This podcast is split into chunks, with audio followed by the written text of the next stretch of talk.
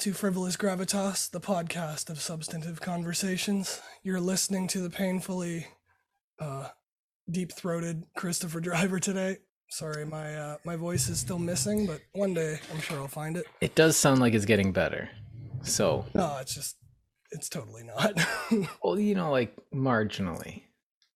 Yeah, it- it's been over a month now, like nonstop. But anyway, we'll power through it. Such is our love for your, our our listeners and viewers alike. Just But um, with me is the always philanthropic and benevolent Mr. Jordan Roy. I'm Wow. Christopher Driver, and today we're going to be talking about charity. Um, the subject is obviously a wide, sprawling one, but uh, we'll start with some definitions of terms. Basically, uh, the easiest and simplest definition I came across was just from Google, and it says an organization set up to provide help and raise money for those in need, which I think pretty much everybody can agree that's the whole meaning of the word charity is just to help the needy.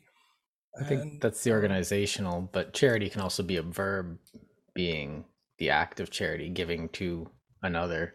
Yeah, and I think we'll talk about both. Yeah. The organization's obviously going to be flawed, but so is the act of giving just for the sake of self infatuation.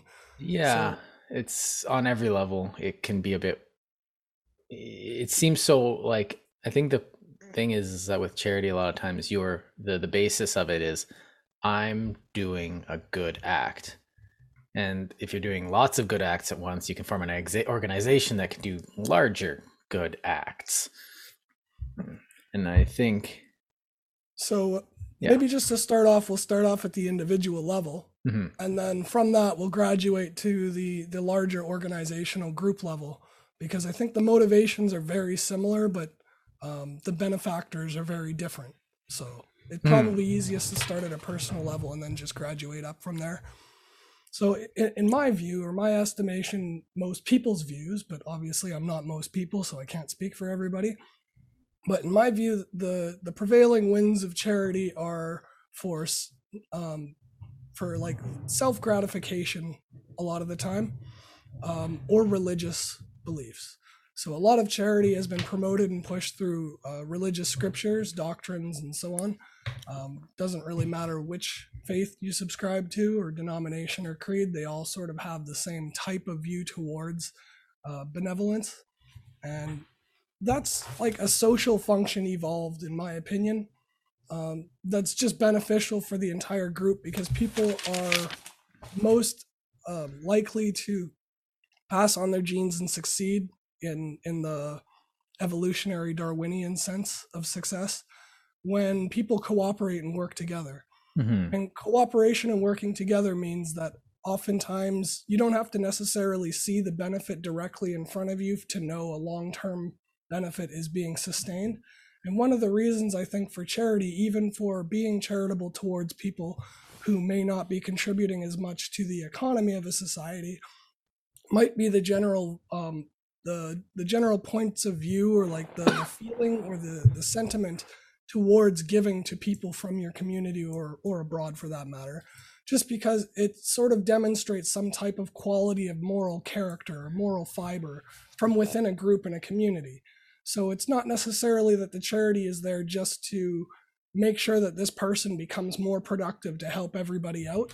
Helping people who don't contribute whatsoever is still helpful because it, it raises morale for the entire group first of all. And second of all, it lessens the harm of the people who care about those unproductive people who receive the charity because those people can then become more productive and benevolent themselves, knowing that the group has their family member or their loved one in their hearts and minds. Okay. You you covered a lot of bases there. So I what happens when you let me speak. my notes uh, couldn't keep up. So there's uh, where do I want to start though? Where can we unpack? Like the individual doing it. There's I- I, I can see like there's a couple reasons why they would do it, um, and you covered on a couple of them. But at the base of it, it seems that when you have s- people engaging in, say, just a fair exchange, you know, I'm going to help you bring in the harvest or pitch the bay hails or uh, hay bales. Bleh. And uh, but that's not charity. I'm getting something out of it. Um, there is, you know, you're paying me and I'm doing the work. There's a fair exchange. Um, so charity often comes with this um, element of uh, sacrifice to it, and it's not a new thing at all because you see it in a lot of um, in a lot of religions, which you did bring up, and I think it's worth getting into that because that's kind of where um, it originally came from. You see it heavily in um, in my mind, I specifically remember Christianity and Hinduism. Hinduism, where the act of charity was an act of karma, and therefore, you know, should be celebrated. You are doing something uh, karmically, and then everyone can share in it if they, you know, um, celebrate the charity. So, acts of charity are encouraged to an extent. Whereas in uh, Christianity, charity, well, we it's probably, but we better we know better because of our proximity to Christianity a bit. Is that you know um, the teachings of Jesus say you know be charitable. Blah, I don't know the exact quote. I'm sure one of you guys can come up with it. Um, but there's an element of you know help others, do unto others. Um, if you were starving, you'd want someone to give you food, that kind of thing. And but there is also this metaphysical kind of um, reward to it. But in Christianity, if you make light of the metaphysical reward, then that's self-serving, and therefore you already lose. Um, so you kind of need to be more like Saint Francis of Saint Francis of Assisi, you know, that kind of thing. Ren- renunciate and um, give to charity. This is wrapped up a lot in the what would Jesus do, but then it keeps. Maybe it's just my modern mind, but I doubt it. Is that um, there still seems to be a give and take there. It's not just I mean this poor person's um this poor person's starving, right? What do I do about it? I can give them food. I can give them money. I can get I can give them whether or not what I think they're going to do with it. Um I guess one of the questions is does it matter if I give them money if that's going to reflect on me metaphysically or um, if there's people there does it change the equation? I think let's maybe start with does it matter if you get something out of it? Does it change the charity? So I think it's impossible not to get something out of it. That is sort of our biological motivation towards socialized society is that we do benefit from it, even if indirectly. Mm-hmm. So even if we don't see specifically how it benefits us to be nice to our neighbor, one day when somebody comes and robs your house or whatever, and they're the only witness, and then they witness and they catch the criminal, like it's you didn't say hi to them every day so that you know, if there was a home invasion, your a criminal would be caught by one witness. Mm-hmm. Like it's just um, it's like a, an insurance well, policy. Like, like bringing a fruit basket over. You know, it's like I'm giving you some fruit as a gesture of saying hi.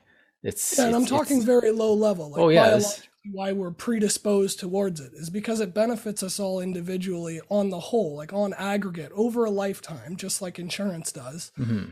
Being nice to other people, especially those in our community that's why almost everybody is community first, then, you know, city second, province third, nation fourth, humanity fifth. Yeah, right? that's stick to the ones closest to you because they affect you the most. It's very unlikely that being benevolent to somebody in uh, in Ukraine right now is going to actually physically change or affect your life here, unless, of course, they declare war and we all spend money on them going to war, but that's neither here nor there. Send them some ammo. I, I don't think it's really possible though to to willingly sacrifice to without any expectation whatsoever of it being reciprocated um, like materially reciprocated. Mm-hmm. But I think the reason we feel good about it and the reason we're predisposed to generosity and benevolence is because it, it was like a survival mechanism during the evolutionary process. And well, that doesn't make it wicked or evil or self serving. It's just like an awareness of natural reality. That's how we're built. Like, there's no point to just ignore things like right. sexual attraction.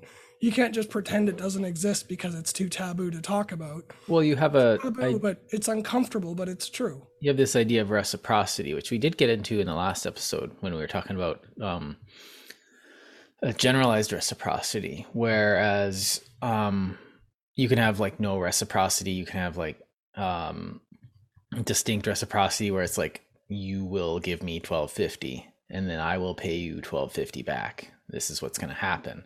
Um, whereas generalized reciprocity is like I'll pay it forward, and so um, then there's like no reciprocity, which would be charity. So I think the thing I'm getting at is, does it belittle it though when you have that? Uh, I guess this is all a question of purity because if you give someone a twenty dollar bill on the side of the street and they're like, "Oh, thank you," it's like, "Haha, Jesus is gonna let me into heaven." Well, that's not a very Christian thing to think, but it's kind of what you do. But then if you're not, if you're an atheist, I guess that kind of takes it out of it. And that doesn't, I'm not arguing atheists are more uh, ethical. But I guess the same thing would be if people were there, you know, oh, girls are watching. I have to look benevolent. I have to do this. And, but that, I guess, doesn't take away from the action itself. You're still helping somebody, I guess. You're still giving them a boon um, that they might not already have. And so, like, that is beneficial. Whether, I guess I'm asking whether or not it matters whether or not we're, we're, profiting from it. But that's not really the definition of charity. We're, we're taking out of ourselves to give to others without um, expectation of um, uh, remuneration. So, like, I better get paid back. No, that's not the thought process. And I, it has seemed like, you know, with, especially with regard to Christianity, that the act of charity has to be completely like, anonymous, has to be completely um, selfless, has to be completely, um, uh, what do you call it? Kind of a zero sum with in favor of the other person um and that's kind of what it seemed like to me for a lot of years and i it just seemed like it i hadn't really thought about it and it's like if i'm going to give to somebody i have to give them in a thing because then it felt dirty if i'm just giving money and going like yes now shower praise upon me. Um like a like a youtuber going out and setting up a camera and then giving somebody a $20 bill and then you know then going then that's an investment in in tiktok clicks or something at that point.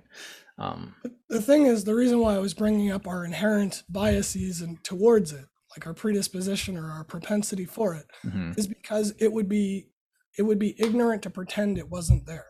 no it pretend that we don't feel good when we when we're generous or when we give to other people would just be denying our human nature nature and that's just a lie.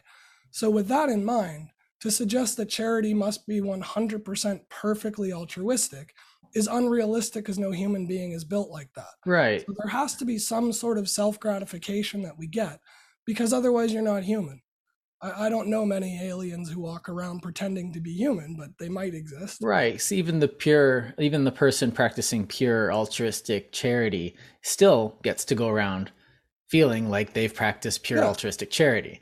the nun in the convent or the monk in the monastery or whatever they're sacrificing their lives for a greater good of like you know producing um thought and and existential you know uh, Yeah. What do you call it to the they're pushing the flow of the Tao or whatever they're doing right They're achieving they're not just doing it because they were told to or because they believe it they're doing it because they believe it but also because they feel it like they believe it because they feel it Mhm. and when I promote charity, sorry about the dog. Well, when When you bring up, charity, it's not about the reciprocity. Charity to me isn't about feeling bad about it or neutral about it.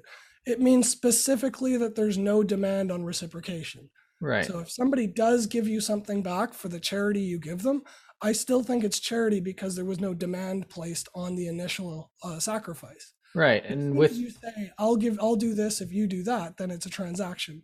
right, That's, a, that's totally different. and But like in kind, when we're doing economic activity, when I sell you something and you give me money, I'm not trying to make you poorer. I shouldn't feel bad that you have less money than you did before you saw me.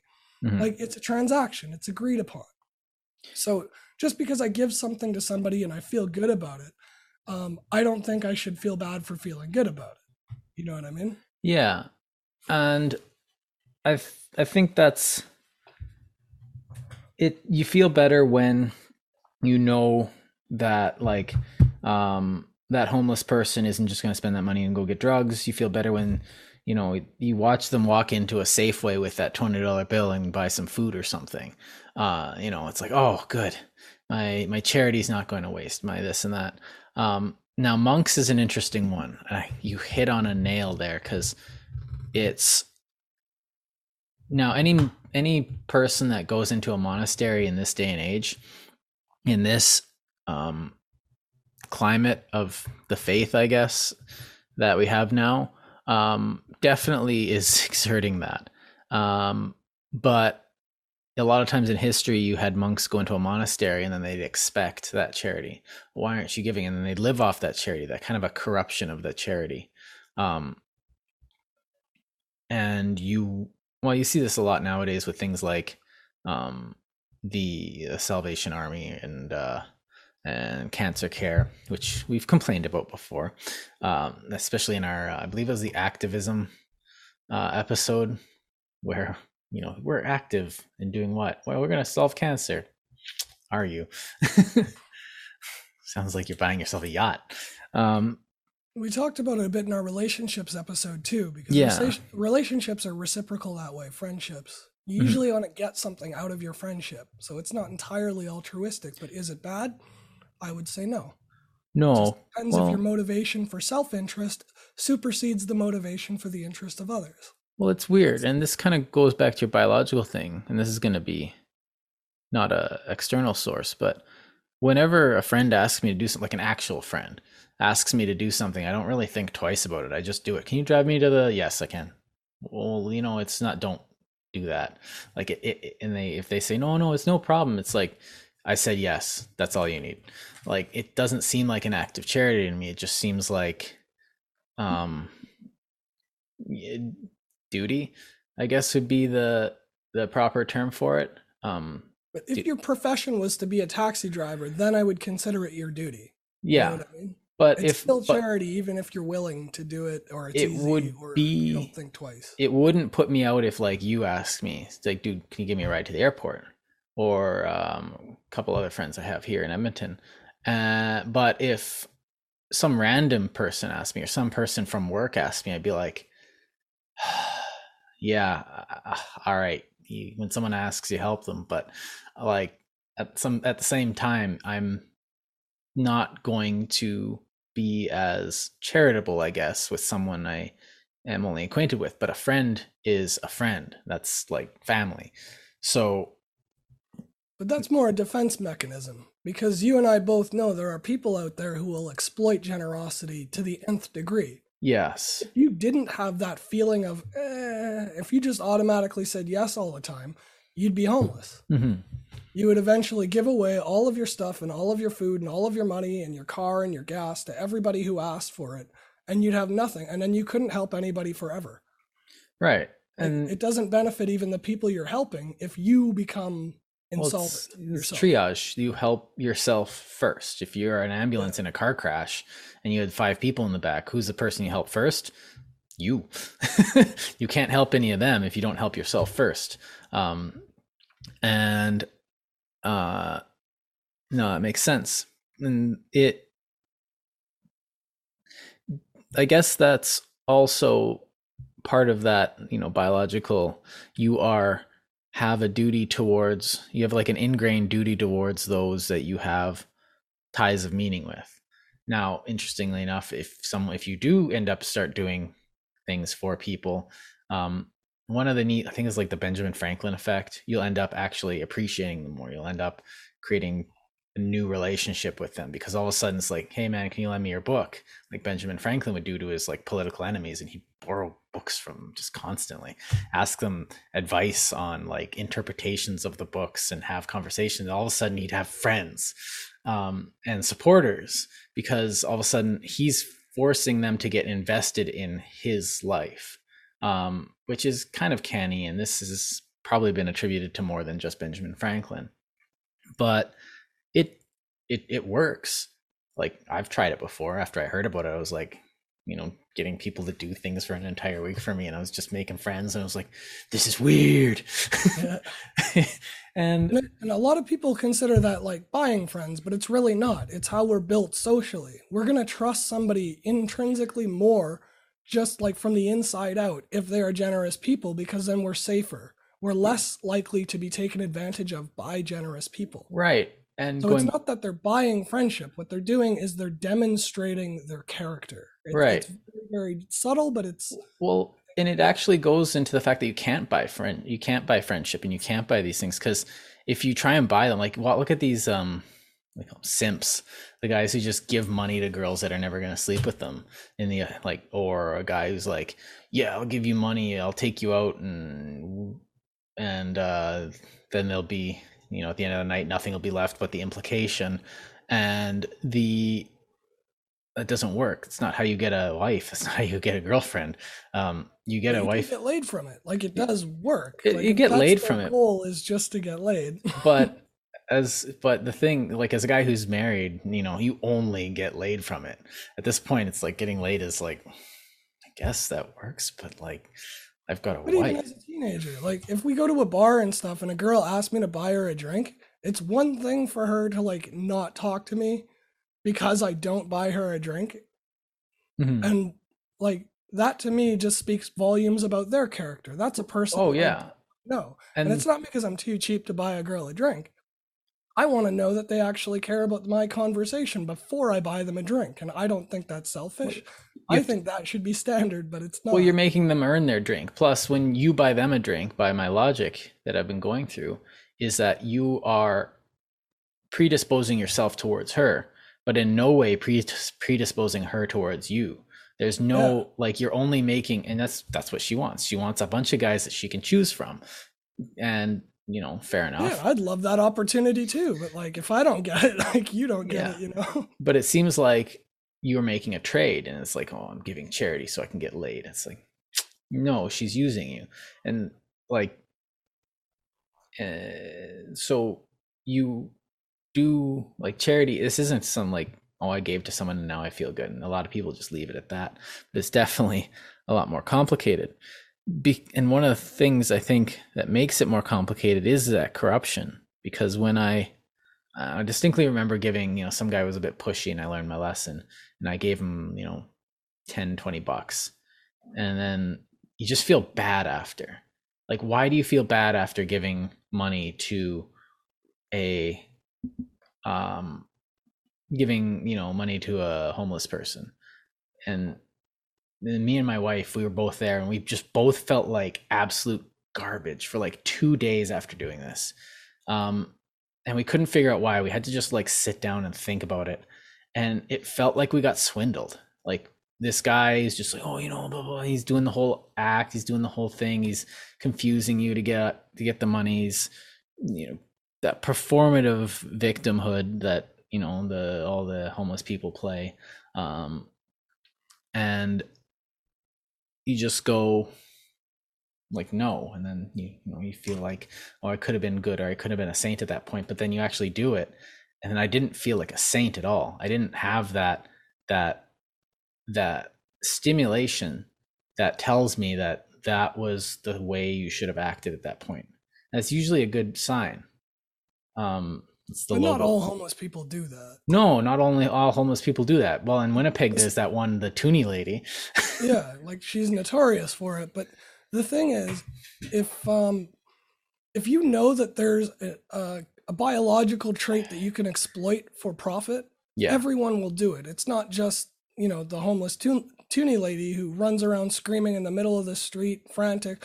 I'm so hungry. Like it really jerks you to hear it. But once mm. you've heard it eight or nine times and you're like, lady, like, you want a job?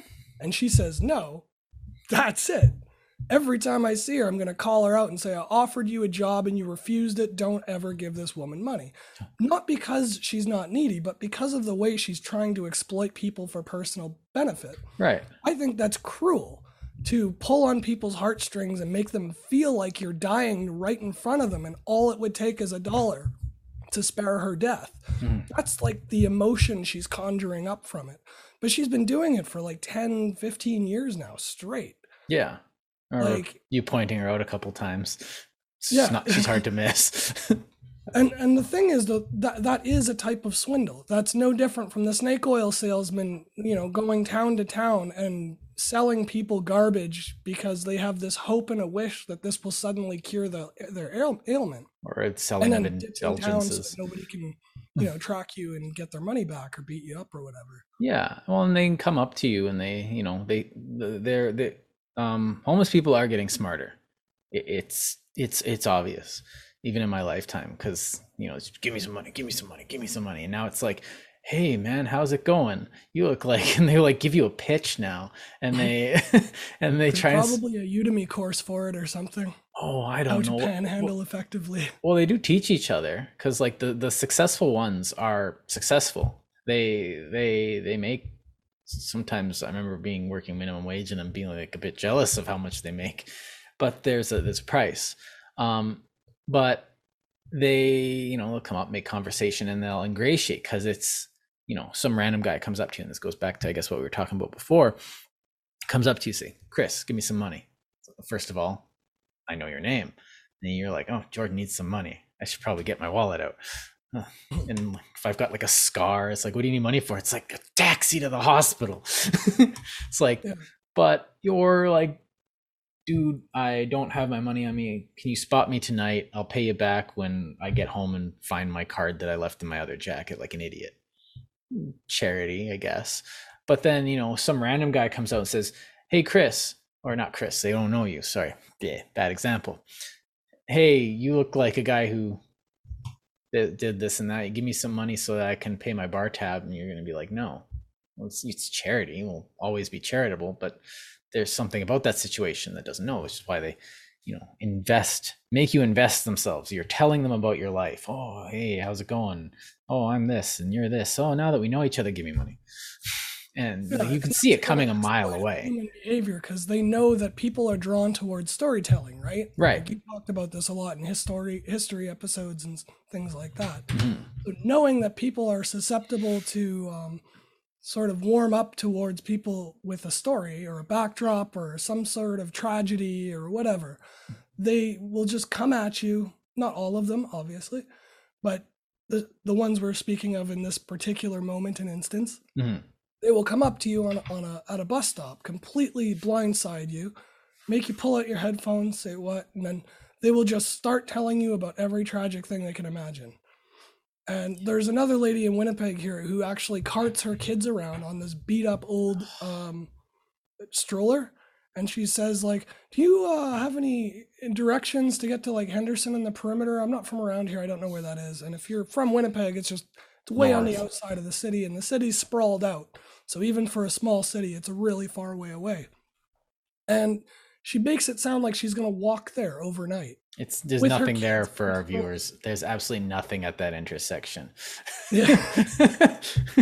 and people will give her 10 or 20 bucks because it's a long cab ride even all the way down there even with no traffic it's a 10 15 dollar cab ride yeah. but she makes an entire day's worth of panhandling in like 30 minutes because she puts her kids on the street and whores them out and she manipulates people and that type of demand for charity is abusive in my Mhm. opinion because you're preying on people's uh, ignorance and you're also preying on their humanity the humane part of them that makes them want to be good decent people so at this point it's not even just about like i have a little extra here i want to give you you're like getting people who don't even have enough food for themselves to give that up to help this person Yeah. and and that it- causes more harm than good well, you see them wearing like that those fancy like sweater sports, I don't know, whatever people wear. I I, I don't know what you call it. blazer No, not blazers, but like fancy hood wear.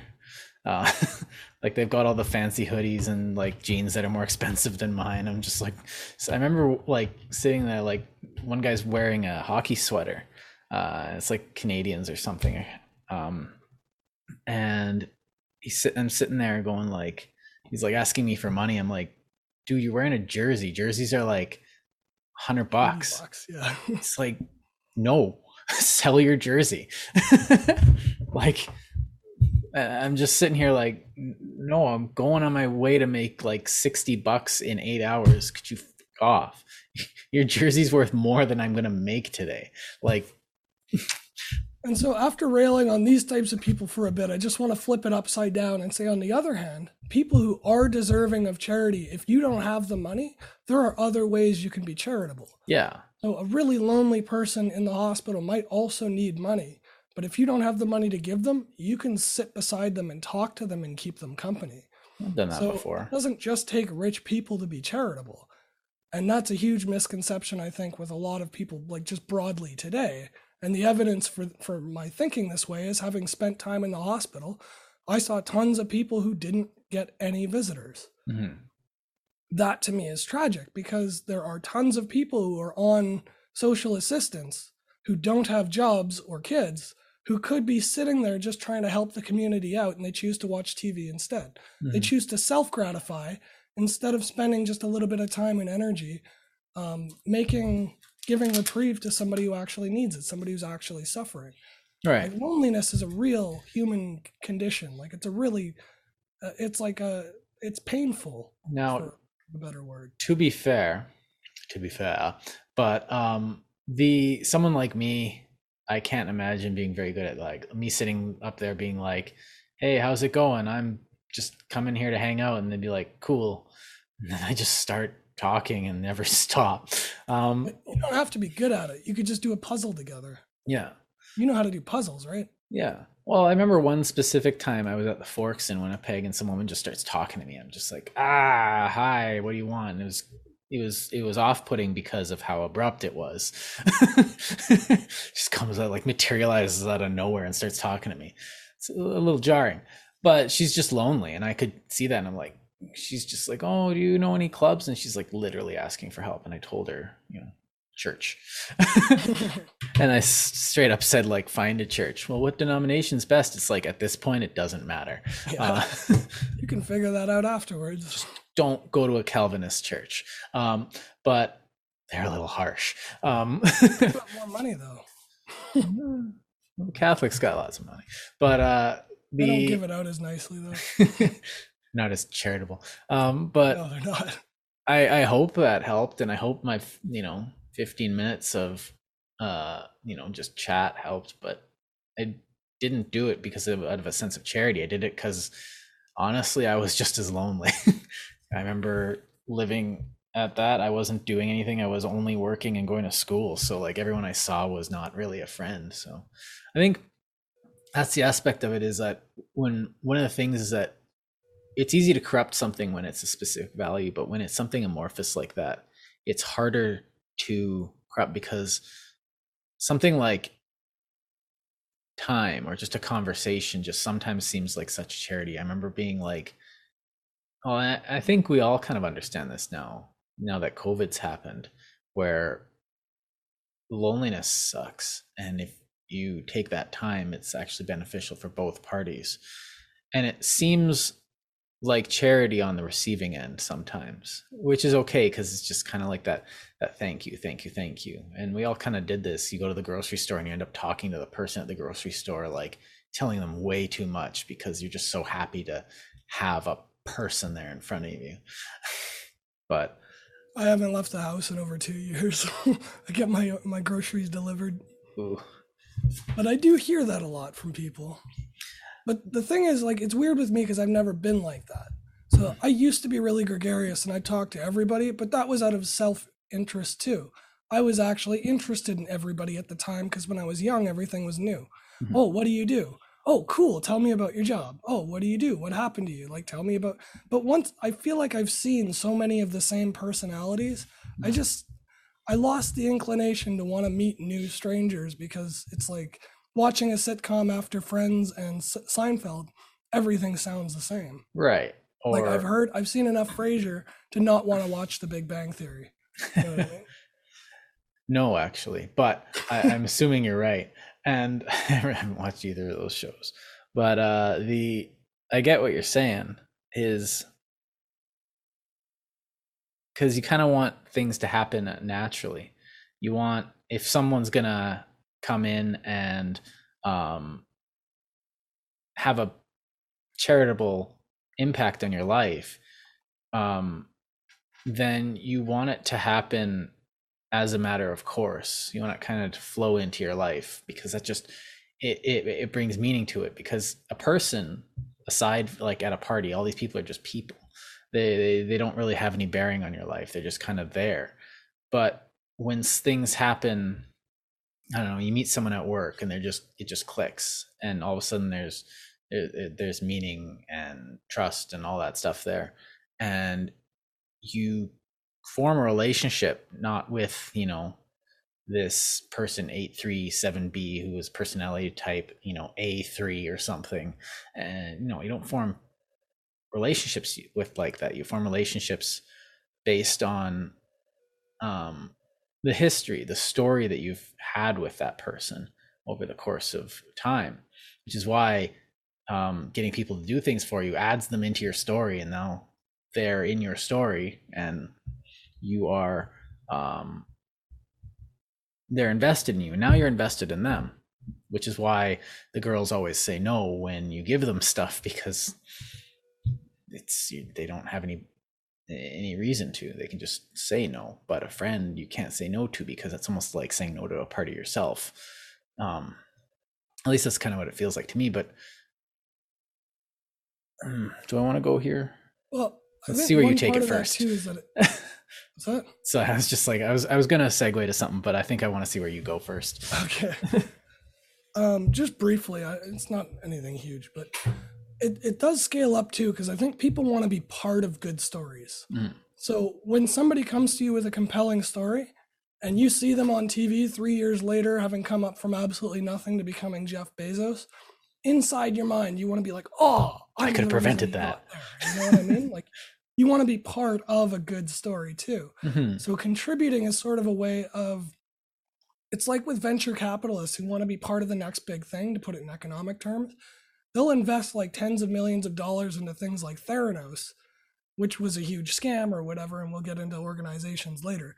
But a lot of the reason they do it is because of the big payoff, the big reward. Mhm. Well, with charity, the big reward is helping somebody temporarily so that they grow up or expand or down the road become huge givers. Because then you can basically take some personal credit for all the wonderful things this other person did by extension. Do you know what I mean? I don't mean it like literally, like I did it, but like you feel better about it knowing that your charity went to a bigger charity because it's like it expanded, it grew. Right, so you can actually have an impact. Because if I if I give five bucks to some random person on the street, and it's just like, oh, they get to buy a loaf of bread, or it's like, does that even cover drugs? Um, but the and that in ambiguity when you're giving something, like I'm actually a complete and utter asshole when it comes to um, panhandlers. Like I'm not a good person when it comes to panhandlers. People would see like Jordan, you're a jerk, and I just I've been felt like I've been burned too many times. So like, hey man, you got change, and I go yeah, and I keep walking, shit like that. like I'm kind of a prick, but it's no, I don't see that as like you know a a good way to put my money because like I could invest that money in you know family i could invest it in like friends or i could do this and that but it has to seem right to me to do it at the time and i don't know See, to me, I'm on the other end of it. Like, I, I used to hang out with homeless people even though I didn't have the money to give them.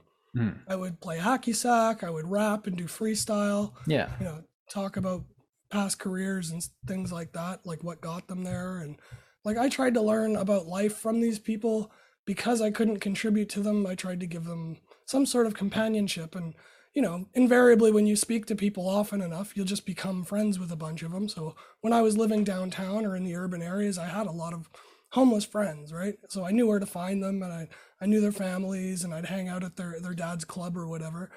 Um, but the thing about it for me wasn't that I don't care. Like, it's not my place to demand where somebody puts the money I give them. Mm. If I give them food and they want to sell it for money and then buy drugs with it, I gave them food. That was the charity. I have no right to impose my will on somebody else's spending habits. If they want to better themselves, they'll do it. And if all they need is food, then that's what they'll buy. And if their addiction supersedes their, their will for food and they spend your food money on drugs, that's not something you're going to fix today. Right. It's not something you're going to fix by not giving them money.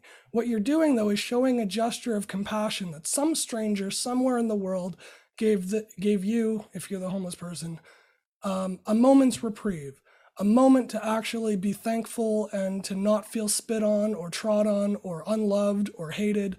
Um, you know what I mean? Like you're giving some person hope in a sense, even Mhm. though it's not probably alcohol is not the best way to put that money to use. Yeah. I've oftentimes when the guys in BC would come by, because you used to be able to return cans for 10 cents each.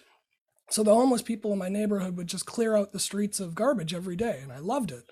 I would hand beer off my balcony to these guys just to like hang out. Yeah, they do that in Alberta. I would take my recycling and just leave it beside the um leave it beside the garbage bin because it, it'd be gone in the morning.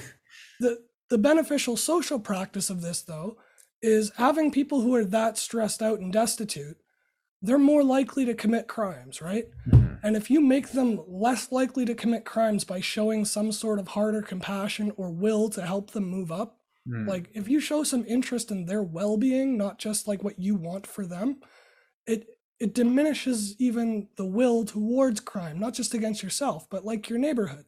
It makes them less angry at the world, less less like predisposed to act out or lash out on the, the rich people or the white people or you know whatever denominated group that they feel oppressed by. It's not to say that their oppressive their oppressive feelings are legitimate. It's just to say that their feelings are legitimate. They're allowed to have feelings Yeah. and whether or not those feelings are justified is irrelevant. They have them you got to deal with them right. part Now, of dealing with them is just showing people that you're human in and that they matter that they care. in my experience, a full tummy does more to foster um I what do you call it? Uh, to foster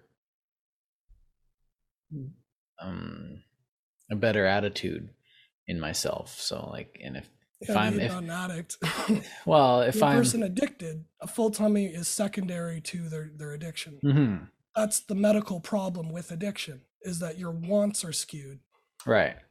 Well, and that if well in the, at that point if someone you're dealing with addicted um people dealing with addiction um yeah those are the ones that'll spend food money on drugs or alcohol Right, but they need more than just charity at that point. Like me Yeah. giving them five bucks is like they're not even gonna remember me giving them five bucks, and they're gonna go to the thing. What they need is someone who's whose job is charitable, but the effort that they're putting in is so much that we can't rightly let them do that charitably. Um, it's a full time job and more to deal with these people as a um, like addictions counselor or a um, uh, like a shelter or something like that. Like we can't just let these be, and that's why their jobs is because there's you know that's a sixty hour work week sometimes, and so I don't know actually, but I'm assuming it's a lot. Well, we, And- we can totally afford it but we're not doing it because we're not prioritizing it we're prioritizing government subsidies to transnational conglomerates over individual people yeah, send that money public to health China. is taking a back seat towards subsidies for oil and then oil pollutes the water and airway which causes more public health issues so we can't honestly say we're, we can't afford to address it when we're paying money out of Well, uh, pocket no, to cause the problem I'm not saying we can't afford it. Um, that's not what I'm arguing at all. I'm arguing that at some point, charity has to become a job. Um, like, um, and I think this is kind of how organizations are made too. But you know you, you're trying to help sick people oh, i can help uh, one sick person maybe for 15 minutes a week like i'm not and it, the more time i put in okay i'm gonna and i start finding that you know this is all hypothetical. I start finding that you know I, i'm helping more and more and then i'm helping too much. It's becoming a detriment. If i want to keep doing this i'm going to need a um i'm going to need some help. Uh but if what you're doing is beneficial then you actually have to you know you can't keep doing it as charity. It has to become um a job at that point. And That's a good way to segue into the yeah. organizational structures of yeah because there's a lot of good organizations and if you are um uh, it's strange because you get like christians who everyone's like rips on them but they end up giving just quietly giving a ton of money to charity every year just an absolutely flabbergastingly large amount. Uh, they just feel like yeah just they just do it and they don't make a big deal of it um which is i think the right way to do it um and it's to So How do you support feel about forced charity then? When you're forced to pay taxes and then your taxes go towards a charity. yeah i'm i'm that's uh well if you've seen any of our other podcasts you'll know that i'm like Had cash. Uh podcasts sorry blah, blah, I'm just fucking with is that um if you want me to if you want to force charity you know come and take it but i But it know is that firefighter services in, in that same vein. It's a forced charity. My house isn't going to burn down. I don't want to pay for fire insurance until your Only- house burns down. only if you um only if you call it a charity other like that's kind of a like police and fire that's a service that we all pay into um it's a it's a taxpayer funded service, right? yeah The so like it- not benefit from. you could argue that it's more like a co-op than a charity Mm. so but something like But like Uh, feeding the homeless, though, shouldn't that be more of a Yeah. co-op than a charity? But we're Like- organizing it through charities when it should be a government practice. yeah like winnipeg harvest i Yeah. don't actually know if that's how it's run but essentially you get people feeding the poor and like i said before you get a, one person feeding the poor i can feed you know if i take my extra money every month and just buy food and go out and distribute it i'm not just spending a hundred bucks on food i'm also spending you know three hours of time uh, transporting it to get it to these people and then they're like well this isn't enough for a meal. I'm like i'm trying my best here. Um, but then if i conglomerate and i get a bunch of people together and you know you we pay everyone for their time the charity is and it becomes an institution you give it out. And um, then you're then through almost rejecting the charity aspect of it you're able to feed you know tens of thousands like not maybe tens i actually don't know how much like something like winnipeg harvest or edmonton harvest feeds every year but i'm sure it's a lot of people because i know they help Many thousands, yeah. yeah.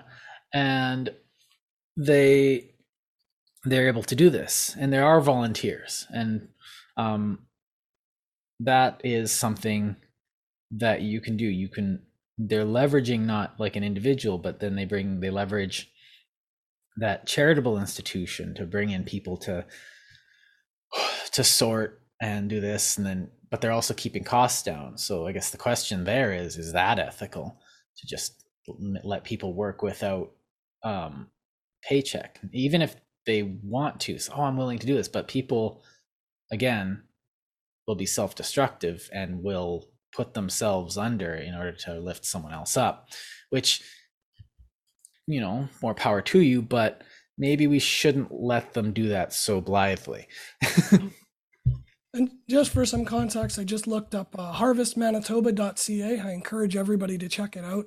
yep Um, they feed 80,000 Manitobans, and two, almost 200,000 volunteer hours are donated annually. oh that's it 200,000. Oh, 200,000. i thought you said Yeah, 2000 80,000 Okay. Manitobans are fed. that's that's a lot That's more than I- huge. That's enough that the government should be looking after that. because it's not like they're helping two 2000 3000 people they're helping the, the equivalent population of a whole section of our city right and there's only sh- 800,000 people in the city they're Well- feeding 10% of the whole city on donations and i'm sure That's they're insane. they do employ a certain number of permanent staff yeah accountants and lawyers Um, people and that- ads ads they have to put on tv they need film people to make the ads. They need Mhm. you know all kinds of project managers and stuff. But then again, you remember something like, um, and this goes into kind of a theme is like uh, juxtapose that with something like flood relief. Now, in for everyone who's not living in Winnipeg, um, Winnipeg flood is when the water rises. Yeah, a lot, and farmers get mad, and so all over Winnipeg, there's like there's safety dikes all through the um southern Manitoba, and there's like a floodway where if the river gets too high, they can siphon off some of the river and push it around the city and into the lake north of the city. so they don't have to like sandbag every 10 years. Now in 97, what happened was the water level, you know, the flood of the century, which it was. It was like it was quite um the natural disaster that year. And uh, what happened was everyone in the city just got up, didn't think about it, just got up, went to somewhere near the river, found a sandbag line, and picked up a sandbag or started filling sandbags. And this is just kind of what happened. No one really thought about it. It just kind of happened. People would donate to buy bags and sand. Um, there'd be coordinators. I remember one time I just showed up and they just put me on a bus. Uh, and you know the rest of the day i filled sandbags with a shovel it just so there was an i think what happened was there was a need and because it threatened everybody and there is clear and present danger well not really threatened everybody because if you're living a lot near the river in somewhere like st boniface or um, st norbert or uh, like around the university area then you might have a problem. But if you are living in Transcona or something, who cares? More rel- relatable examples, though, think of Hurricane Sandy in, in New York and New Orleans. They had people from all over the country Yeah. going to New Orleans or 9 11. You had firefighters from all over the country. yeah, those guys just 9/11. walk. They're like, hmm, that seems like a dangerous cloud. And then they walk in. Yeah, the Texas snowstorms are the same thing when there was power blackouts and stuff. Mm-hmm. Um, LA from the earthquakes. So Yeah. it's not like I an think, isolated thing. It's what humans do innately.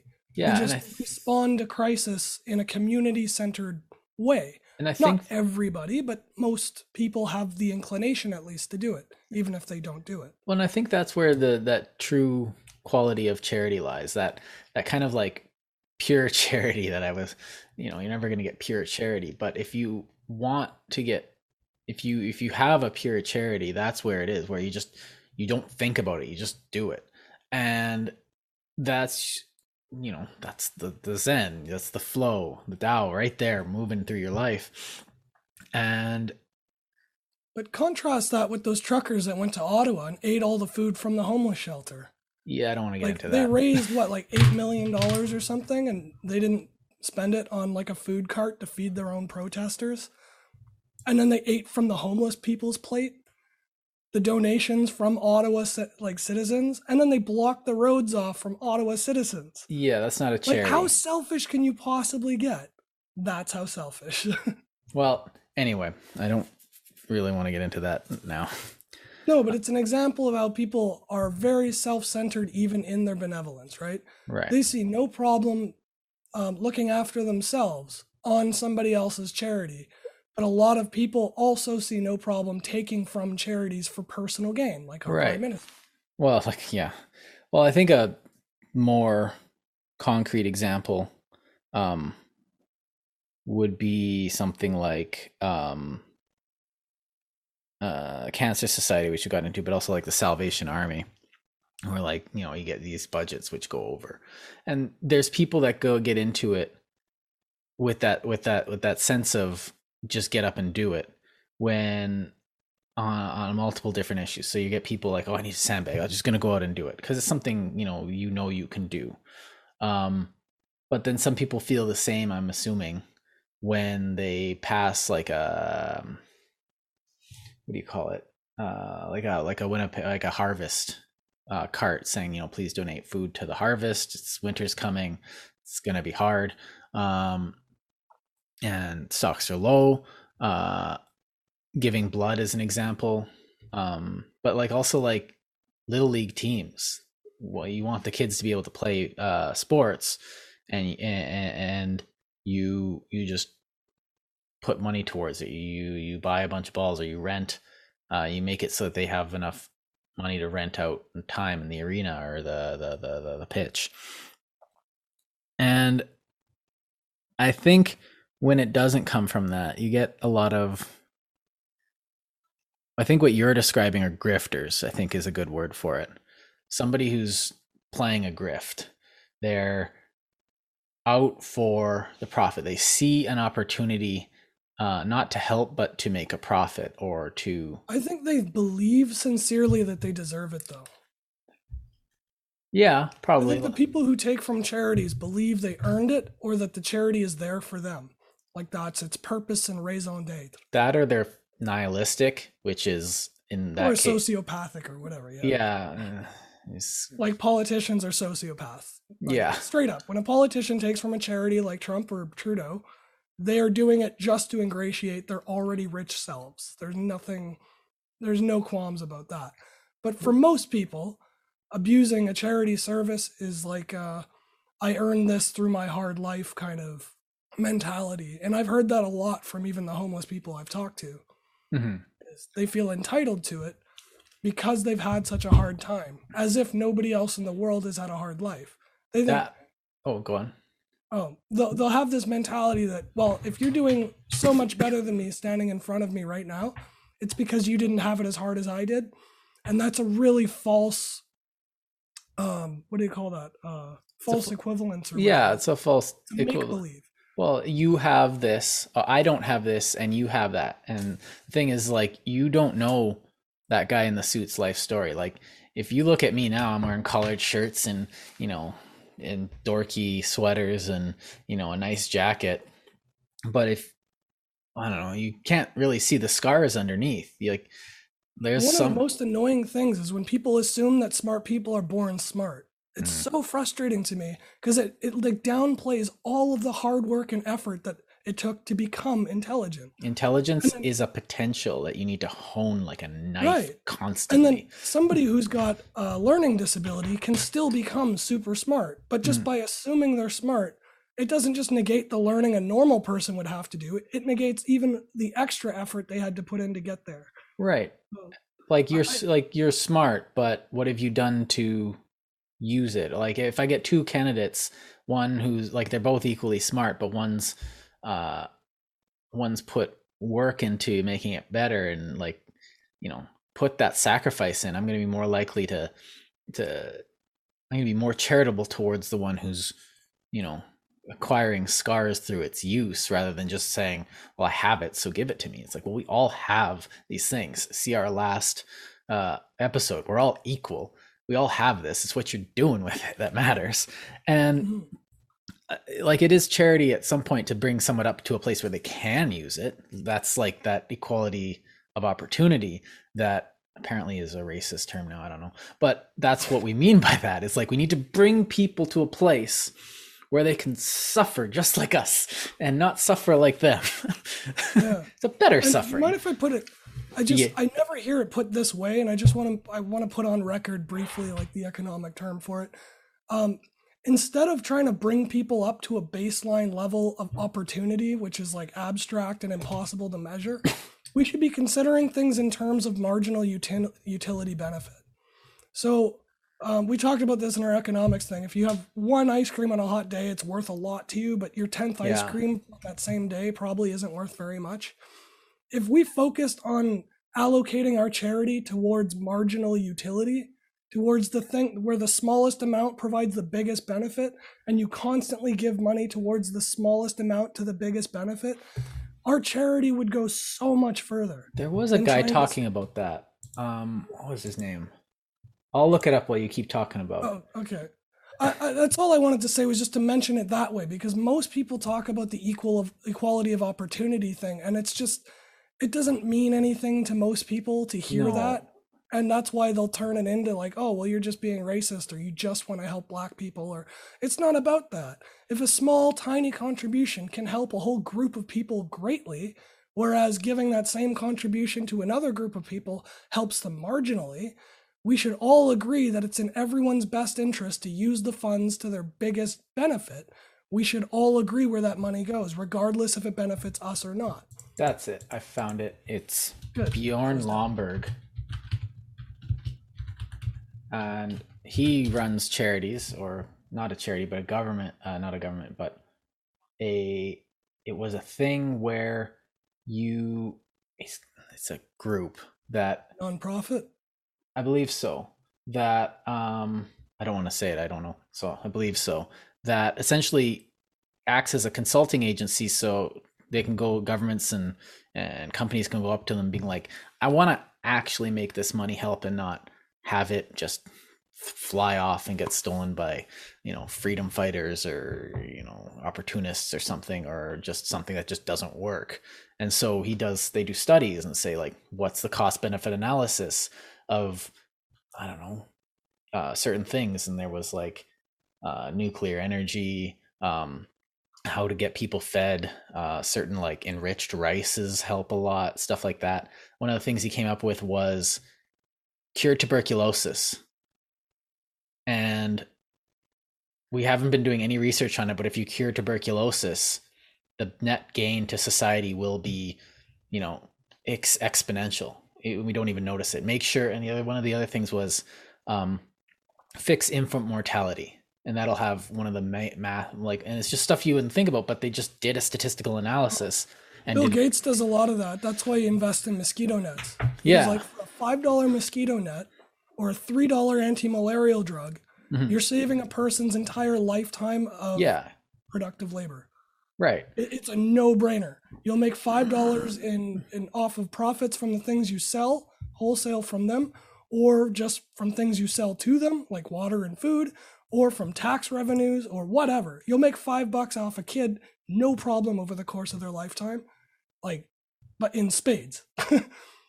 it's just so straightforward. Keep people alive Mhm. keep people fed, alive, and healthy and educated. And that's not to force people into health or force people into, but when people are desperately begging you for it, then yeah, feed them. It's in everybody's best interest. They'll make more money, contribute more to society, both in economic terms, but also in morale. Mhm. Like people can be proud of where they come from when you don't leave people to die in your streets and step over them and pretend you don't notice them right, we don't feel good about ourselves having cities like that. So why are there bad areas of cities? Like we're rich enough, we shouldn't have a bad area. Yeah. Well, if you stop prosecuting any theft under nine fifty, Well, the biggest problem is we don't prosecute theft over 950. yeah, When, Well, when a over- property management company bilks a whole like building out of their tenants or, or condo owners out Mhm. of their money because they didn't do their job and there's no recourse because the people are homeless now and they can't afford to go to court and wait three years to be paid back. Like you're not helping anybody by not processing a police report when there's evidence of corruption. yeah. Well, it's So the biggest problem isn't that we're prosecuting people for small amounts of theft or damage. The problem is that we're not prosecuting people for huge amounts of theft and damage. For right. the corporate crimes that we don't prosecute, it takes a million other small crimes to make up that same difference. like and those. those are spread across people so that they're affordable. Those losses can be afforded to a greater group of people. right. Whereas a corporate crime, like Intel getting out of a $9 billion fine from 2009 that they never paid to the EU, $9 billion. Yeah. That's like a third of our entire year's co- like revenues as a you government. would just spend it badly. but no, that's a joke. crime that's that bad. Mm-mm. You can't just let them off the hook for nothing and then blame everybody else and say we don't have money to feed poor people or build affordable housing. Right. It's flat out bullshit. it's favoritism towards the people in least need and that doesn't benefit anybody except for this tiny tiny percentage of people with a voice loud enough to convince everybody else that it's in everybody else's best interest mm-hmm. but all it takes is a little bit of forethought and think hmm does intel really need to not be prosecuted for $9 billion but we do need to prosecute all these people for marijuana possession well this is you're you're using and unfortunately this is sad but you're you're doing what this Bjorn Lomborg guy is doing. Is like, what if we added critical thinking to the charity process? Yeah, that's exactly what. Which is hard. Like, well, and that's like Canada did this. Like, all of a sudden, it's like, okay, we have a net negative from having ban on marijuana in multiple areas. So let's just let it happen. You know what happened? Well, crime went rampant. No, you opened up another sector of the economy, probably employed another like 3,000 people across the nation, at least. And now people don't have to worry about the, looking over cops over their shoulder to to to smoke. But is this charity? No, it's just sensible politics, I guess. But um which kind of makes I'm me think about charity though is the money that you get from companies that commit fraud and get mm-hmm. fined. And yeah. then when you a don't find them more than they they made from the crime, that's money that can't go towards fixing a charity problem. Yeah. Like Manitoba Harvest should be funded by the government. Everybody wants those 80,000 people fed. And not every one of them would starve to death without Manitoba Harvest, but that's not a good baseline. Well, you wouldn't have starved to death, you would have just starved. Because nobody can work or learn properly or raise kids properly or do other charity themselves if they're not fed. Like, you're crippling yourself at the knees by not helping people get food and shelter. No, I mean, and education and security and my stuff. My thought too. is and shelter you'd eat every single day. No, my thought is is that the Winnipeg Harvest model. now we only we're only using this example because we both know it. yeah, it's a good one. Yeah. But we want to promote them.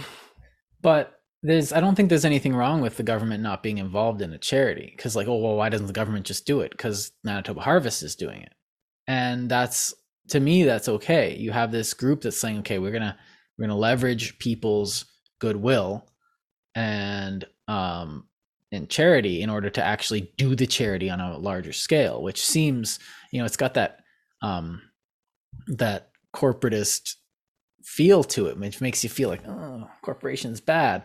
But it's like I, I really don't see anything wrong with it. If it's doing the thing then why stop it from doing a thing? Or why let the because government it's vastly insufficient and they're begging and it's tenuous. People just stop donating the whole thing collapses and people are starving overnight. Right like, but if not... the government if the government decides that you know it's not enough then the government just starts begging it like it doesn't like but this is how operations management works based on expectation when you can reliably expect for an income you can plan ahead and get cheaper food you can have cheaper distribution lines. You can have um, like organization. You can't do that when you're hoping for money coming in because you can't sign a contract unless you know you can pay for it. Like you can't say I'm going to schedule five trucks if only two trucks worth of food comes in. You have to do everything last minute. And I mean, Manitoba Harvest is big enough they don't. But the only reason why they can't do more with what they already have is because they can't plan ahead. All they can plan is one year. Right. We are assuming that they aren't getting money from the government. No, they are getting money from yeah. the government, but it's not guaranteed. And what mm. I'm saying, things like fire safety, police services, and food, access to food, the basic thing humans need to survive. More than police, we need food. That should be a government service. I'm not saying we should be giving them like, you know, steaks and all, but like a bare necessity of food that we create here in our own province or our own country. Right. Eggs and bread super cheap. Get it straight from the farm. Way cheaper than getting donated like cans from a bin at Safeway. Mm-hmm. Like you're paying four supply chains to drop something off at Safeway that could have gone straight to the harvest. Right. It's a waste of money. And they're doing really well with the money they get. But if you had a government run it, you would it would go at least 30% further. At least just because you're cutting out middlemen. I'm and people would have better nutrition. Skeptical because the government's really good at making you know adding middlemen um, yeah but you're you're skeptical based on not actually watching the operations management of supply chains if, if like companies don't do things well. They do things to the bare minimum they can to make money. Like they'll pack foods full of preservatives and say it's safe because it's just Mhm. barely safe for consumption. They don't do it to help people get food.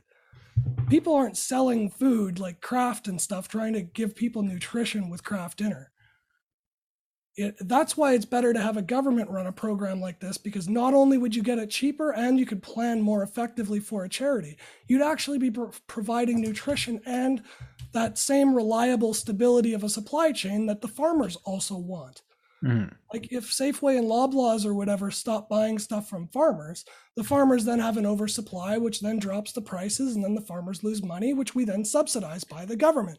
Right. Why go through that whole chain of subsidies to pay off a company and let them have just in time production when you could just plan it directly with the farmers and with Manitoba Harvest? Like it doesn't mean you got to take over the organization of Manitoba Harvest. Right. It just means guarantee them some funds so that they can plan effectively. Mhm. That's all I'm saying. It makes Okay. sense to have basic needs covered by a government because that's what we do with all our other basic needs. Well, you're essentially describing a grain dole, um, which is, uh, I guess it's a Which is common. which is a Brit. It's it's like one of um, the Romans always used to riot. If you read Roman history, it comes up so often where you know, like we're not getting our our grain dole where it's um, just Soviet history too. well, no, um, they just didn't get it. Yeah. But the a lot of times when you read like um Roman history, like one senator won't be providing the grain dole for the city, and then Caesar comes in and says, Well, I'll pay for it, and then you know the citizens love him, you know, that kind of thing. But it was an expectation of um of the lower classes of the plebs that the patricians would, you know, act charitably to them in order to um you know ingratiate themselves to the plebs so this is a pretty common thing they build buildings they'd you know fix roads and say like this road was fixed by you know tullius fabius maximus and all the plebs would be Yeah, like put their name on a park bench or something. yeah it would be more um direct though because they wanted to be seen as you know providing for the public good so like most public projects were private projects in rome um you didn't really get any public projects till uh towards the latter half of the empire i would say where you But know that's still active today. We still Yeah. Oh, put people's yeah. names on plaques on park benches if they donate ten thousand dollars to a park. Right, and because they want, you know, they want posterity. We do this in the museum. Uh, when I was working in the museum, um, certain rich people would invest in the museum, which would we'd be like, "Thank you, thank you." They'd be like, "Well, I want my name on a plaque." So say, call this the so and so gallery, and we'd be like, "Sure thing, don't care."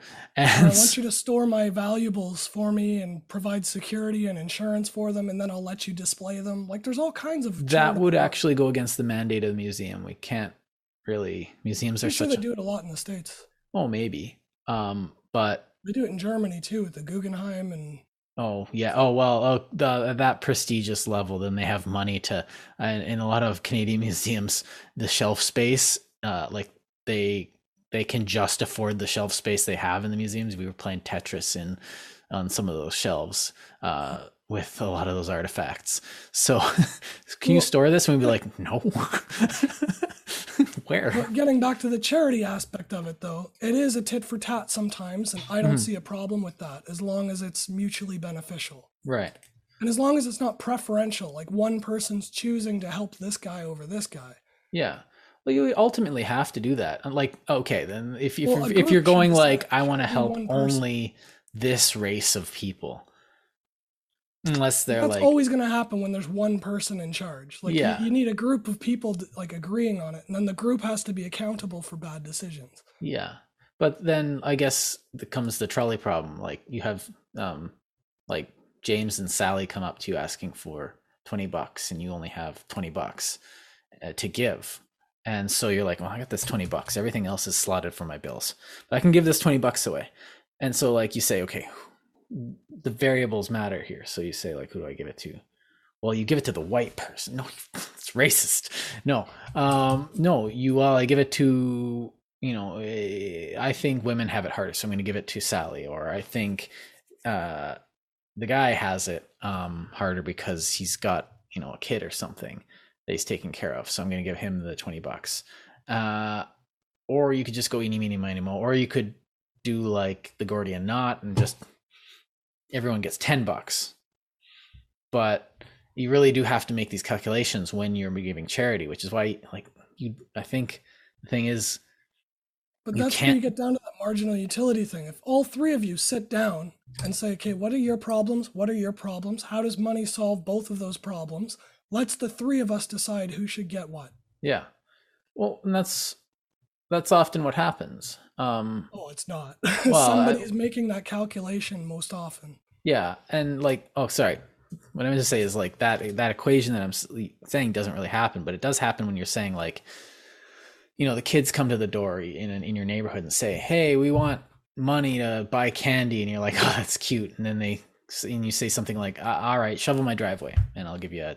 We give all ten bucks. It's charity. Kids need money to fool around, and 'cause kids don't have money. but you, you're you're you're you're you're it's a quick negotiation but it's still a negotiation. It's still happening. Like i don't want to give you money for nothing. The kid's like yeah but we want money. And it's like then you're asking what do you do for it? And they'll you do that negotiation. If they go yeah if they do a bad job you say you did a bad job.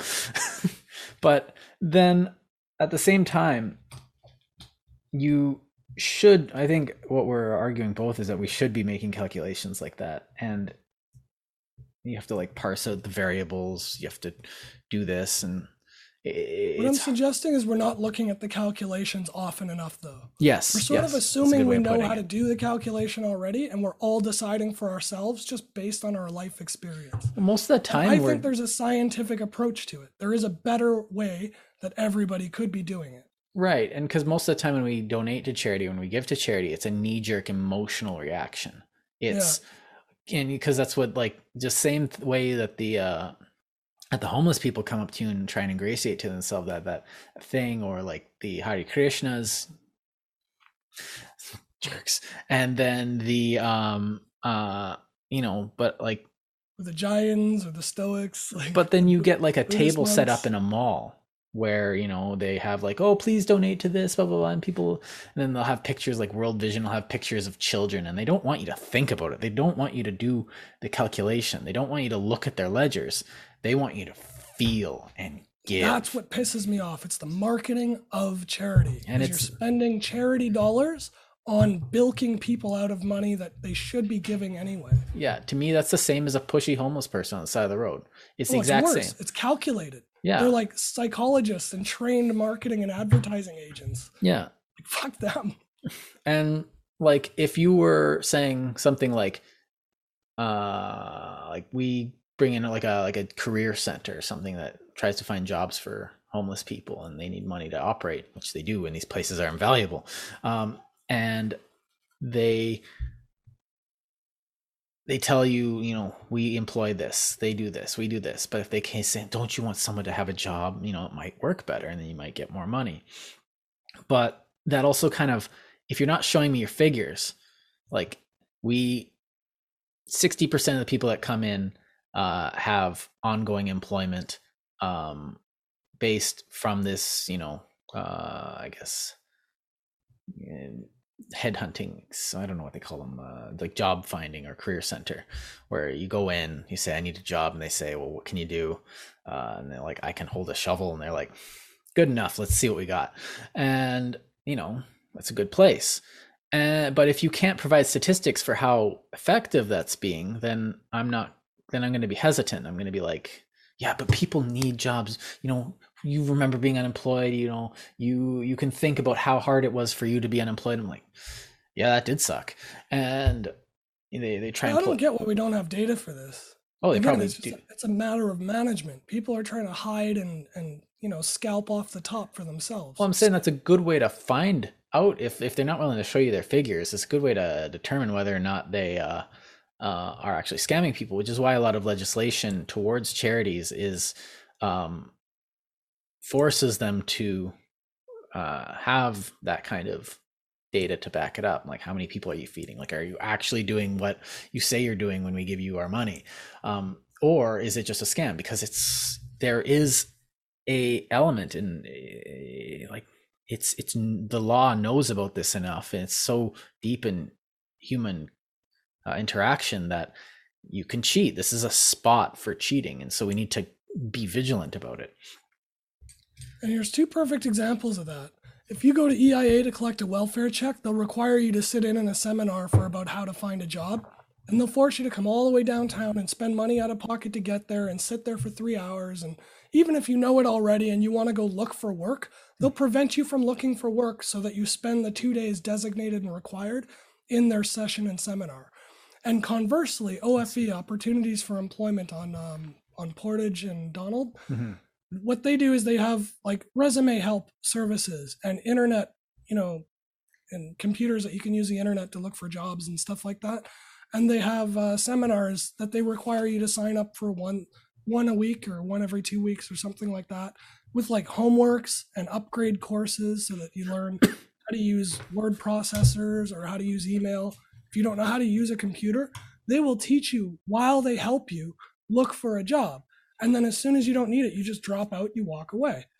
Like they even offer um like donations, you can or accept donations for like suits so that they can give people suits and ties to wear to go to a job. Oh, interview. I've donated I've donated um, a suit to a place like that and other clothes to yeah. a place like that. Yeah. And here's an example where you're saying the government's inept, though, because OFE is not a government program, but they're government sponsored. And EIA is a government program directly from taxpayers into these people's pockets. And they're absolutely incompetent with the mm-hmm. way they manage it. Like completely absurd. Right. So, but like. But the issue is management.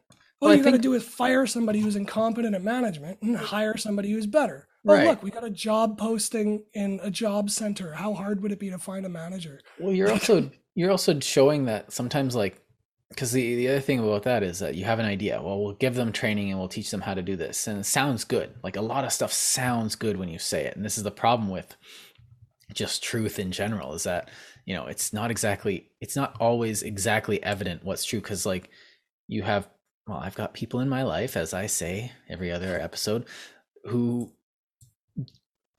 their reality is based on that sounds right. That sounds about right. Because feel it. Yeah, I feel it. It's like, well, how that's supposed to work is like when I say, well, I didn't like giving money to that homeless person. This is not the sensation I was expecting.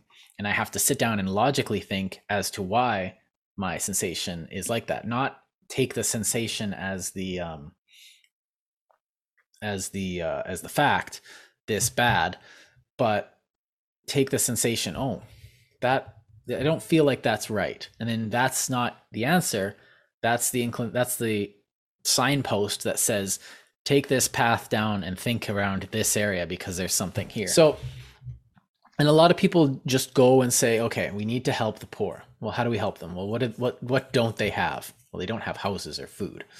Okay, well, we need to give them food. Okay, so we'll give them food. Everyone, you can't really say, like, well, distribution, we'll get someone to distribute. Okay, let's give them a house. That's a little harder. Well, what? what give? Give them access to one, though. Right. Well, I'm not talking about like what would work. I'm talking about like what feels like it would work. Well, we need to give them a house. Well, how do we get a house? Well, we'll build some government housing and we'll we'll we'll put them up in it, and then they'll have a shelter. It sounds good. It feels good. It's a lot more complicated than that, though. Um, and so, you know, you, you get places building like infill lots and, you know, all these uh, and public housing. And it, it seems like it works. But then at the same time, when it's done in certain ways, it really doesn't work. Like, um, uh, you see something even like then, a lot of people think that those solutions feel wrong they mm-hmm. think that I've had a hard life and I managed to do it, so they oh, should yeah. be able to manage to do it themselves. And that's where I'm getting at too, is our logic is so flawed and we're aware of it. So we should all agree that we should take up a scientific method to approach the, mm-hmm. these problems. Because I'm definitely all agree the... our own methods of calculating are personal. They're subjective. Right. My intuition, which is what this is, that feeling is, um, my intuition says, you know, nuts to them. They can't figure it out, they're digging their own grave none of my business and that's what like i'm i'm a harsh guy i've always been a bit of a harsh guy and i'm aware of that which is why i can say maybe i shouldn't be so harsh um and maybe when i'm saying no, is it because I'm being harsh or is it because I actually think this guy's going to stab me?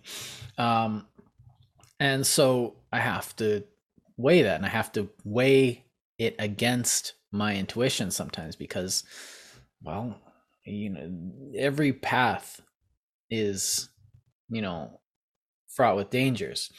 But I think there's a there's a few axioms I actually want to go over before we finish. Shoot. Two. Shoot. Oh shoot. Um I don't know which one do you want to go with first. So the first one is the road to hell is paved with good intentions. I think we covered that already. Yeah. Briefly on that one. What's the other? Uh, teaching a man to fish does more than giving him a fish. And I think this one, because we have a lot of charity, and when you say it doesn't work, this is often what the argument is. You know, don't give a man a fish, teach him how to fish. And because you want them to be self sufficient, we want them to be this. But a lot of times people don't go to charity because they see it as just giving someone a fish. They're just exacerbating the problem. They're just they see and sometimes rightly charity itself as being a problem and being maybe the problem in some in in, in some uh, in some situations. Um, now, with something like flood relief, you can't exactly you have to give a man a fish. You can't just teach a man to fish because it's like, well, I should learn that I shouldn't let that much water into my basement. Captain Obvious. Yeah. so teaching a man to fish there is teaching him to ask for help sandbagging. So, but with something like employment, like a, a career center, a career out or a job placement center, that's the word I'm looking for. Job placement center. I think they're all synonymous. You did all right. yeah. Well, career center is like where I go when I have no idea what to do with my life. yeah, they're usually at the same places though. Yeah. And so um when I'm going to a career center, I'm asking for someone to teach me how to fish. I'm looking for that. But I'm I'm sorted. And that's the thing is that not everyone a lot of people that are the recipients of these aren't exactly um a lot of them have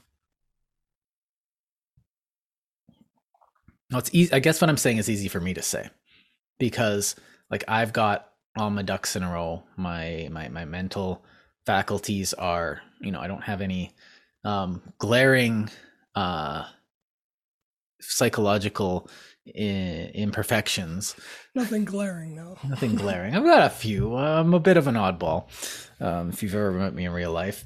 But like a lot of people have aspects to them that are somewhat insurmountable, or at least you know treatable with difficulty. And then you get like, um, there's a lot of uh, um, deep psychological issues and uh, stuff like addiction is happening and that makes it a lot harder.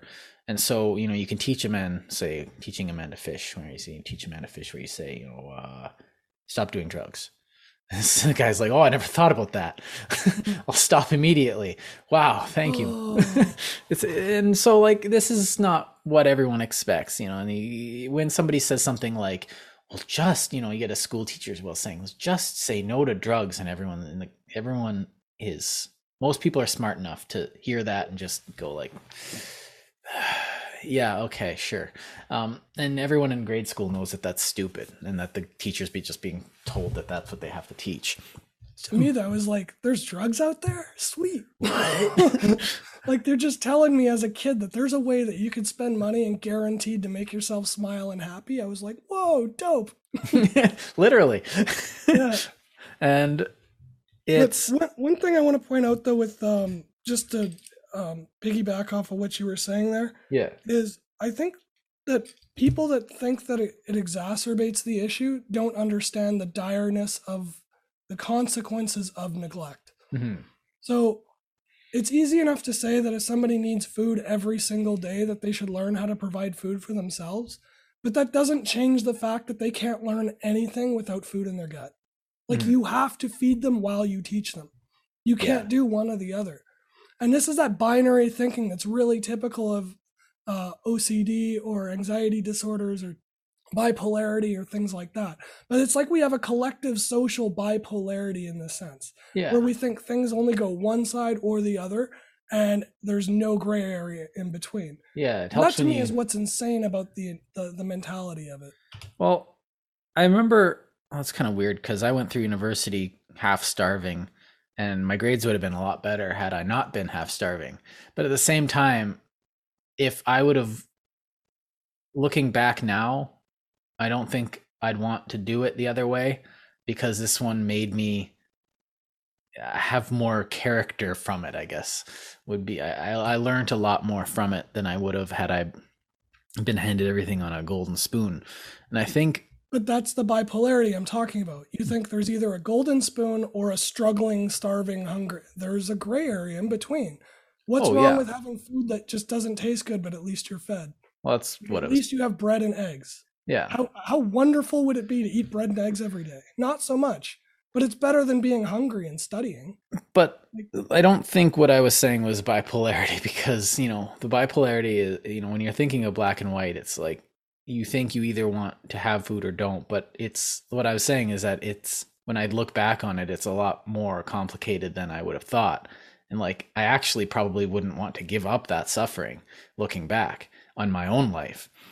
But at the same time, I think I was already in a place where I was able to do that. And I was able to, I had the capacity to get through that. Well, I know that in hindsight, you know, thanks hindsight, you're the greatest. But um sure didn't feel like it some days.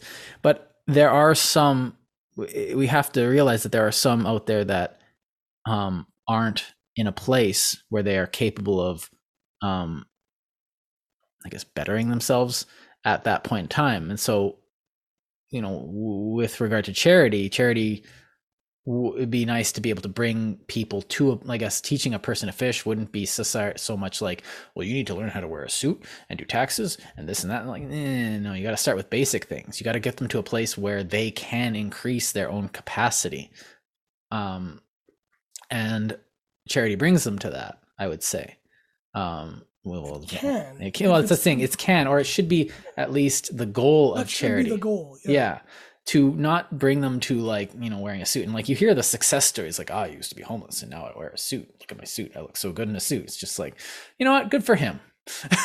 but and it's nice to know that you know one in a thousand gets out of it or something. Like that's like two in a thousand that, that's that's even better. Three in a thousand, ten in a thousand. E- even if we can save a couple, and I think the the other side of that is that no matter how hard we try, we're gonna lose them, a lot of people. But without trying to help them, we failed. But I don't think that we should think that we could save everybody. Just I don't think it's about saving people though.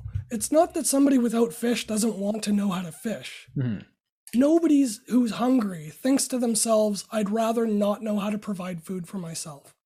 Nobody thinks that. mhm. Like, this is what I don't like about the, and I'm not saying your argument, I'm saying the argument, pervasive argument of the whole charity thing. It's not about either teaching somebody or giving them a fish. It is about both, as you say mhm. but it's not just about food. It's the same it's with about accessibility to goods that get you education. right. So, like in my case, I was I had a, um, I was lucky enough to have uh, good parents. Right, not everybody has parents as as generous as mine, but we didn't have a lot of stuff, so it's not like they could just give me a car and give me new clothes and give me, you know what I mean? So, like when I wanted a computer so that I could study after school in my own free time to learn a job that I could do on my own after I got out of school. Mhm. I went to work at like McDonald's overnight and I did work and school and bought myself a computer so I could keep working and keep going to school and keep studying on the side. Hmm. I'm not saying that that suffering and that hard work should be negated to make it easier on me, but it needs to be possible. It needs to be at least accessible for a kid who wanted it as bad as I did to be able to do it. And that's simply not the case with parents who aren't willing, oh, you're working now. You're not allowed to keep your own money. You have to pay rent and stuff. My mom was different. She was like, well, you're spending your money on things that are going to benefit you in the long term. hmm I'm okay with you not paying rent until you start wasting your money. Yeah. But And- that's because I had a sensible mother. And if a kid's born into a family where they don't have the same option, even if they have the exact same acuity and, and drive as I did, they still wouldn't have had the opportunity as I had. No Yeah. matter what effort they put into, they just would not have been physically able to do it, paying rent and going to school and studying on the side. So what I really want to like just articulate here is that um, recognizing the fact that giving somebody a fish is enough to get them towards teaching them how to fish. It's not mutually exclusive, one or the other. You have to do both in almost every case. You can't just give people houses and say now you have a house because they'll blow it up. You know, they'll Right. piss all over it, they'll let it fall apart, and we have evidence of this all over our city. When you give people stuff for free, they don't take care of it. But Yeah. if you give somebody something and tell them they have to work and look after the house and do this, and you only get it if you put in that much effort, then yeah, the house is going to be well looked after. They're going to earn some industriousness of strength of character. They're going to feel pride of ownership, and they're going to have an accessible option to towards or Well, and I uh, think the underlying whereas they thing wouldn't have had it before. the underlying thing that they're getting and that you want to bring people to i think the thing is dignity. Because um a lot of what you get from having a job having independence having all this is dignity and you want to bring people to a place where they have that individual dignity you know where you're not just some bum you're you know some steve from the the street instead. And when you know now you have a name now you have this and uh, it's it's it's a life with dignity that we want to give people. And i think that's it because when you have a when you're given a house that's like if someone just like if i'm if i'm a bum or something and a homeless person Experiencing homelessness. if, if i'm experiencing homelessness and someone gives me a house um i might act without regard to my own you know welfare. Uh i'll tell them to shove that house where they talk took it um Oh, I'd take it straight up. I'd be Yeah. like, you. but you but I'd wo- look after it. but, you're coming just- at it from like dignity is something that comes from inside out like you can't just give someone ex- like give someone a sports car or you can't just put i don't know it's like a like a high school kid and you put them in a suit and they can't wear it properly it does it doesn't you can't just the suit doesn't make the man the man makes the suit but it's same with like house when you even at the bottom where they're earning enough or they're they're putting forth effort enough to be able to earn that charity it seems a weird way of putting it but to get that house the way you said uh, instead of just being given it and they have that dignity. And if that dignity has an effect on them that will you know, kind of radiate and better their surrounding because there is they're not abasing themselves at that point and i think that the two-way ah, jeez the two-way um street creates that dignity uh, sorry i don't know what that was age. um, yeah age this is what good getting old looks like guys and I think that's what I mean by teaching somebody to fish and feeding them at the same time is Mhm. teaching them dignity because that is a trainable thing. Mhm. You don't you, not everybody can be trained to be great lawyers or accountants, right? Because that takes a certain type of um, interest. No well that's But everybody can learn to have self pride and hygiene and cook for themselves. You don't have to be the best cook in the world to learn how to cook. It's just heat. You just put food in heat and that's it. Yeah, there's a few simple things that seem simple, and when somebody doesn't know them, you're like, "No, no, just saute." And they're like, "What the heck is saute?" This is Jordan. Like, This is Chris. Like I knew nothing about cooking for the longest time. I didn't start cooking till I was like 20. yeah, and so like you, you have to like. There's a lot of things also that we don't know that people don't know. um, I'm teaching student like uh, children history, and like some of the things that they don't understand are just um just blow me away. Not in like the fact that how come you don't know this? It's like, oh, I never expected that you didn't know this. Like, Yeah. and so I have to teach that. Um, a lot of times with Christian concepts, a lot. it's weird. Oh, who's Jesus? I'm like, really? Do I have to teach Jesus? Oh, the irony. it, it is weird. Um, so, But kudos to you for doing it because it's important. oh, I'm not doing it at charity. They're paying me. No, but But- it's important that you can choose not to teach them stuff or to tell them like, "Oh, don't worry about it. You don't need to." But you don't. You teach them stuff because it's important to know stuff, Mhm. not because that knowing about that is going to get them a job. Right. It's knowing about that is going to make them socialized creatures. Well, with that, it's like I'll teach them more so that their character improves and then they can get any job instead of just like I'm teaching you so you can get this job. But also just so that Yeah. they don't grow up completely ignorant of like 1.3 billion people's life ambitions. Yeah. it's important to not be ignorant even if it doesn't make you money. That's what education is. It's not Mhm. just about making money. That's So that's another dead horse, I think. yeah. So I think we're coming up on I think we've exhausted the topic a bit. We yeah, kinda- we didn't even get into scandal and corruption, so maybe we'll have to have another episode on that. Well, I think we've covered um I think we've covered corruption a bit in uh like other episodes because I do remember getting into um what do you call it? I do remember getting into Cancer Society and um uh I'm not sure what episodes those were now. yeah, I can't remember either. But it's probably the awareness episode, raising awareness just for yes, that was it. Awareness was the one. Yeah. that one was a bit of a rant. Yeah, Uh, a little bit. but God, that pisses me off. But I think Riling me up Oh yeah, we got we were both riled up for that one. But I think the takeaways from this, every time. I knew it. I called it. I said it before. I did. I say it. Yes, I did. I said it right before we started. but I think the takeaways from this is that charity is not just not always what it seems, and that you shouldn't be. Um, it's a lot more complicated than just giving someone something and you have to really think about all the variables involved and every act of charity itself is going to be a different calculation. Like every single act of charity is a different calculation. Um, and honestly i think it has to be ultimately up to you the individual whether or not you're going to engage in charity. Um, so what a and i don't think I don't know. I I don't think we came up with a scenario either where there isn't some sort of reciprocity. Um, you give money away. Well, why? Because it makes me feel good. Oh, okay. or and I don't think that we should be looking too. We shouldn't feel guilty or shameful about feeling good about being charitable, Right. but we should feel guilty and shameful about broadcasting our charity.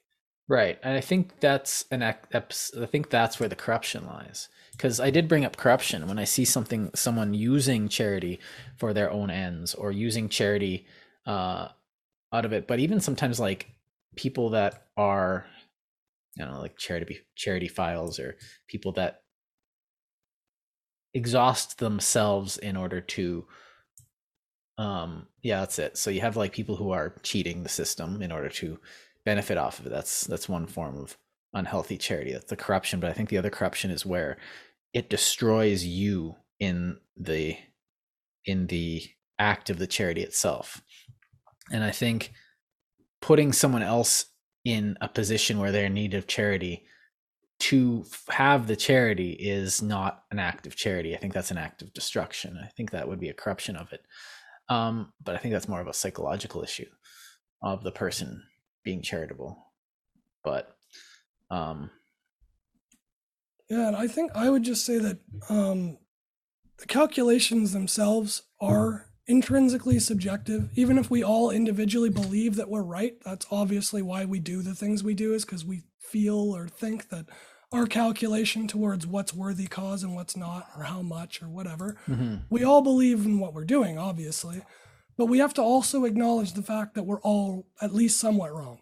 There's no way any one human being has figured out the perfect charity case. Well, and that's where the diversity that we keep And- talking about comes in because we're all going to find something that where it needs to go. We're all going to have a different perspective on what needs to be done. Yeah, and that's actually important. But it's also important to notice it and recognize that we're not right. So telling other people to do it like us isn't mm-hmm. right.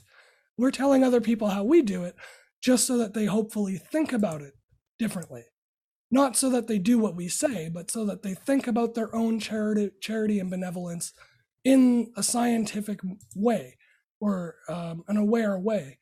Um, the, the other thing I wanted to note was just on the size of a charity doesn't gauge how useful or worthwhile it is. Every little charity is worthwhile, even if it's two dollars and somebody spends it on uh, on a beer instead of a bus fare. That is not your your business. You might not want it going there, and you might not give them another two dollars next time. Hmm. That's fine, but you've still improved somebody's day for two dollars that you wouldn't have noticed otherwise. Two Right. dollars that you could have afforded went towards making somebody smile who has a hard time smiling. Um, a phone call or a chat or a conversation that drives you insane because you have to sit and listen to somebody who you don't want to listen to, maybe. If they're really, really lonely, that means the world to them. So go call your grandparents, to the people out there who have elderly family members. Right. And I Just- think you're hitting on something great here because the act of giving is the thing you're doing. You're not doing the spending. Or even if you call your grandparents, the act of giving your time. If they decide to swear at you and call you like a bunch of expletives, that's on Yeah. them. It's like, well, I did my charity and it doesn't feel good because, you know, it didn't get used properly, but you know, you were giving them an oppor you were providing them regardless of what charitable action it is, you're providing someone with uh, opportunity of a sort because money Right. and time are opportunity. And It's a argue, proof of compassion. right The gesture itself is showing somebody that you care, even if they don't know how to respond. right, and But yeah, don't exhaust yourself for it. If they're going to abuse you and you can't take the the abuse, cut it back. Like it's not worth your own destruction. Mhm. But if you can handle it, it's the best gift you can give somebody like that because nobody wants to talk to them. Yeah. Um, I think And then, other Oh. than that, my only last final point to that would be um, find a cause that you you believe in and you can trust, and then it's easier. You don't have to like micromanage or follow every every dime that they spend. If you find a charity like Manitoba Harvest who does really well year on year, um, they never skim off the top or steal or you know they're constantly helping people. Find a charity like that, and then it doesn't have to be like this big heavy overload where you over you always have to like keep tabs on them and what they're doing. yeah, 'Cause nobody has time for that, like honestly. no, And that's not the point of charity either, to micromanage how people are spending your donations. Like you should just be donating because other people have the time and resources to manage it. Like that's the point of an organized charity. Yeah. Um, I think that's it. I've said my piece. Yeah, me too. As much as Uh, my voice will allow anyway. Yeah, we'll uh, we'll let it sit for a week uh, until we record next. So, uh, Links in the description. You've been listening to Christopher Driver, myself, and Jordan Roy. Yeah, fantastic duo. if you guys are still listening, uh, comment section be a great place to tell where uh, charities that you find uh, beneficial would be, so that That's people can find idea. them. So Advertise charities that deserve it. yeah, and uh, yeah, we'll see you guys next week. Much love. Peace out.